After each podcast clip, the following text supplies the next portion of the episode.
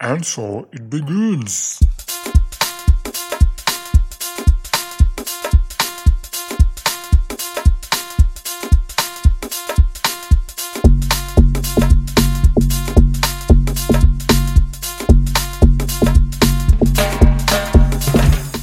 Hmm.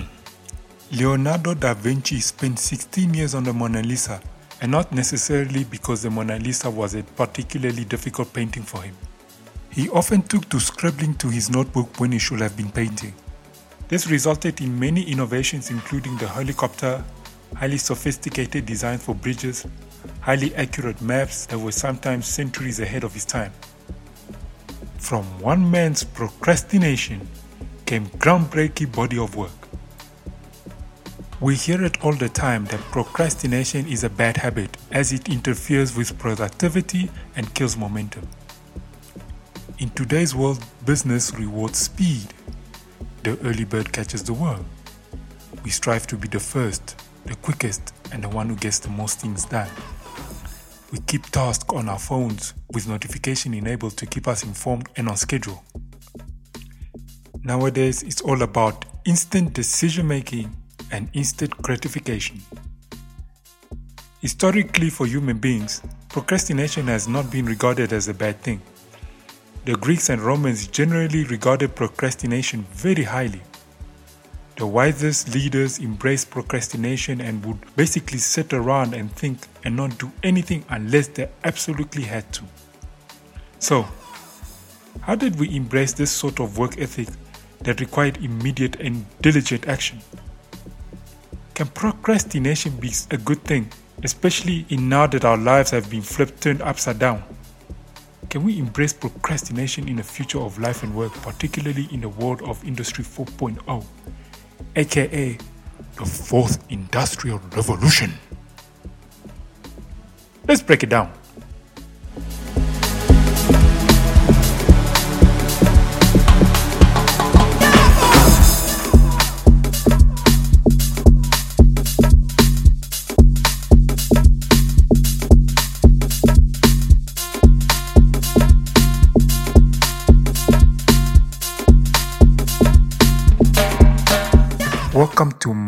Sense of It podcast, a show that discusses subject matters that we seldom talk about and yet is crucial to our lives and careers. I am your host, Buhake Sindi. I'm an enterprise software developer, architect, engineer. I've lost count about my titles I've had over the years. And in this episode, we will explore the topic of embracing procrastination. But first, I would love to engage with you as I believe that we're a community and this platform is for us. So, on every social media platform that you're comfortable with, just search Making Sense of It podcast and feel free to comment and give your input about everything that you hear on this podcast.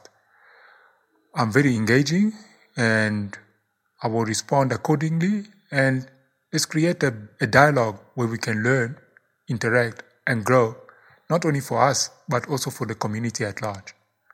Now that we have the introductions out of the way, let's get back to the show. To put things into perspective, let's have a little bit of a backstory. If you've worked in the IT industry, you'll know the chaotic work life balance that we live almost every day, even after working hours. It's on my 31st birthday that I've realized that I've worked for others and barely accomplished anything for myself. I've never taken a proper holiday since my adult independence at the age of 18. My life has always been about studying and hard work. Regardless, I decided to take a break, like a really long break, just to unwind and figure out what I should do next with my life. Little did I know that 2020 had other plans. Part of my long break was to catch up on activities that I've started which fell through on the wayside or were never actually completed. Activities such as learning to play the piano and the guitar, get back to writing poetry, focus more on subject matters that I'm interested in, such as AI. Yes, I've done AI at varsity uh, close to two decades ago.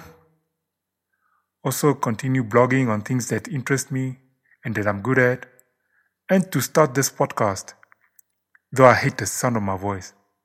And that's why you're hearing me right now. At the time of recording this episode, I've realized that I committed one inexcusable flaw. I started this podcast in January 2020, and I've not released episode weekly as promised. Also, it's only in July 2020 that I went back to blogging. It's only now that I've started broadening my IT skills by taking courses such as cloud computing to further my DevOps skill, AI, and stuff like that. What I'm trying to say is that for the past six months, I've not inclined to do anything whatsoever. I've resorted to watching so many YouTube videos and shows on Netflix that I caught up on almost every show that I've started but paused. Some shows started back in the year 2007. What was happening to me? I questioned myself. I rarely get myself to this low state to the point that I procrastinate without feeling guilty about non delivery. To put things into perspective, I'm a perfectionist. I only work best under pressure if I am too confident on my skill, but I'm not the person to start at the very last minute. That's disastrous to my health. So why was I procrastinating? Did my procrastination bring satisfaction to my life? Would I recommend procrastinating? My verdict? Let's have this journey of discovery. So, what is procrastination? Well, procrastination is defined as the action of delaying or postponing something. Alternatively, Google defined procrastination as the avoidance of doing a task that needs to be accomplished by a certain deadline. It could be further stated as a habitual or intentional delay of starting or finishing a task despite knowing it might have negative consequences. This may be too familiar to some of us. For some, this is more than an occasion, it has become a ritual. You might be one of those who press the snooze button on your alarm clock in the morning. Hitting the snooze button is nothing more than the act of telling your day to hold on until you are ready to begin. It is the ultimate form of procrastination. Starting your day out by making the choice to procrastinate sets you up to procrastinate on many things on the day or in the days to come. We can already see how procrastination carries a bad rap. Procrastination is sometimes misunderstood and is often confused as laziness. But there's a difference. Procrastination is an active process. You choose to do something else instead of the task that you know you should be doing. In contrast, laziness suggests apathy, inactivity, and an unwillingness to act. Some scientists have argued that there are two kinds of procrastination active procrastination and passive procrastination. Active procrastination means you realize that you are unduly delaying a particular task, but you are doing something more valuable instead. Passive procrastination is just sitting around not doing anything, and that is considered a problem. Both laziness and procrastination lack motivation, except that procrastination is an intent to complete the task under consideration and eventually completing it at the cost of oneself. Procrastination is not a new phenomenon, though. The term can be dated back to the 16th century. As I previously mentioned in my intro, the Greeks and Romans generally regarded procrastination very highly. The wisest leaders embraced procrastination and would basically sit around and think and do nothing unless they absolutely had to.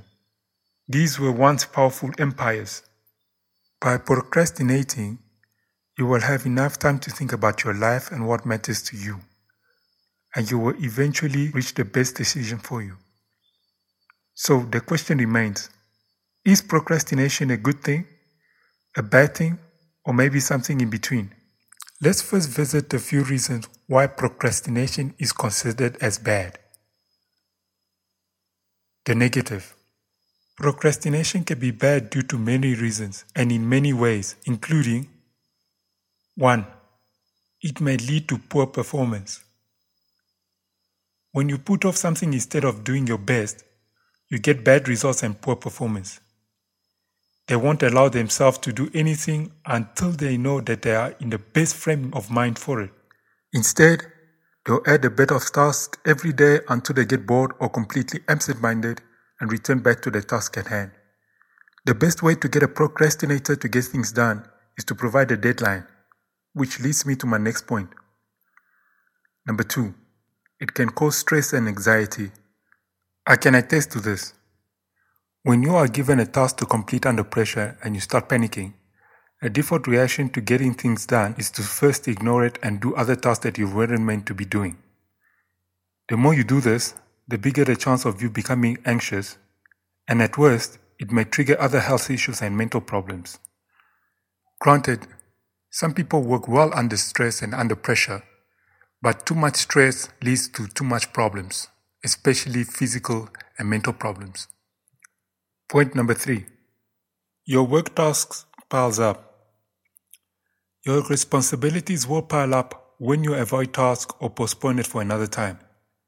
The longer you avoid them, the more you will have, and it will be much more difficult to eventually handle everything. This can get you into other health issues as mentioned at point 2.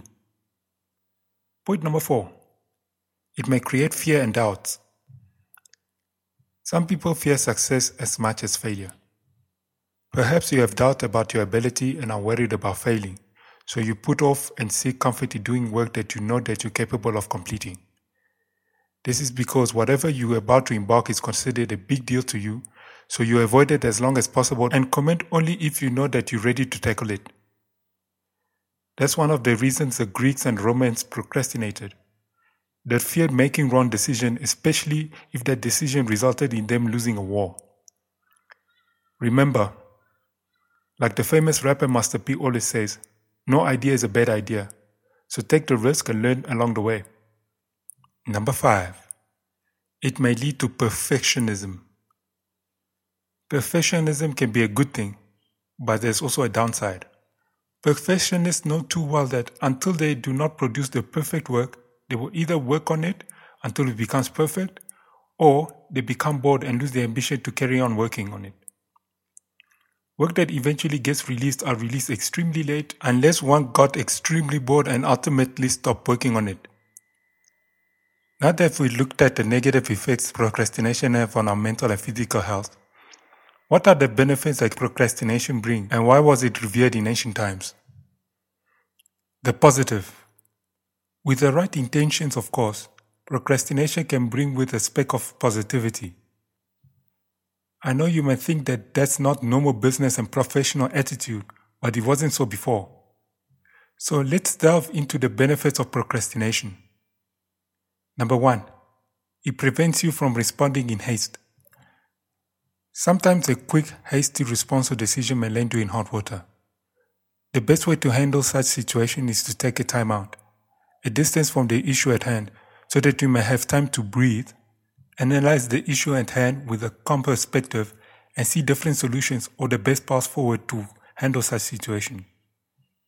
This is also crucial in mending relationships. If you want to improve your capacity to manage heated, emotionally charged conversation, never respond immediately. The human brain is designed to be reactive in nature, and the fight or flight mechanism is very strong. So take a pause with a deep breath, analyze the situation, delay your response if you have to, until you have enough evidence to draw a decisive conclusion and a response to call to action. Point number two it helps you set priorities. Sometimes we have a set of tasks to complete for a particular work, and we find ourselves wasting time working on a task that we're unhappy with. For example, as a developer, admin tasks such as unnecessary meetings, capturing timesheets, managing user stories, documentations, etc., are tasks that we hate doing. Often the things that you're most inclined to procrastinate on are the ones that weren't really worth doing to begin with. Thus, it's advisable to always prioritize your daily to do list to ensure that your daily tasks are met. This helps with your daily productivity as well. Point number three it helps bring clarity on your vision. Sometimes you procrastinate on decision because you're genuinely unsure or conflicted about the right choice. Sometimes you must just be procrastinating because you feel you're wasting your time with something that doesn't make you happy. If you are in that frame of mind, it's clear indication that you are in a position to know what is important to you. Why not focus your energy on choices that is most important to you? Number four, it fosters creativity. Sometimes when you have a daunting task, your brain starts wandering off and thinks other alternative ideas. Your mind subconsciously collects ideas and processing things so that when you actually sit down to work, you have a lot more ideas in your head on how to go about it. Some of our most creative solutions happen when we procrastinate and we feel the pressure of our decisions. As a matter of fact, some great revelations throughout history happened as a result of procrastination, and it's further proof that this does not have to mean something entirely negative. And finally, point number five you get more things done under pressure. Not all people can work well under pressure, but for others, they become much more productive and work a lot faster and eventually get a lot of things done under pressure. Some even get better results when they work under pressure. Working under pressure helps with releasing inner creativity to find ways to good ideas and solutions quickly. So, how does one control procrastination? It's not easy to control procrastination, but you can try a few things in order to make yourself more determined and more disciplined about keeping up with your tasks. Here are just a few examples of what you can do to control your procrastination. 1. Recognize the pattern as soon as possible. 2. Think of the possible reasons why you are procrastinating. 3. Rearrange your priorities. 4. Make lists and set up your goals. 5. Minimize your distractions. 6. Focus on the hardest task when you are most productive and at your peak. 7. Promise yourself rewards after every task you complete. 8. Practice better time management. Sorry, I'm the worst. 9. Understand the risks of not completing your task and the rewards of doing so. And finally, number 10, use task management applications. In summary, if you are an active procrastinator, embrace it. Embrace it so that you can get more things done. Embrace it so that you can start doing the things that matter the most to you and bring happiness back into your life. Section of this episode was cited by an article written by Bruno Mirchevsky entitled The Art of Procrastination Good or Bad? Thank you for listening to today's episode. We really would love to hear your feedback, so feel free to comment on this topic on all our social media channels. And if you're watching this on YouTube, please comment below. That's been it. Thank you for lending me your ears, and until the next episode, peace and God bless.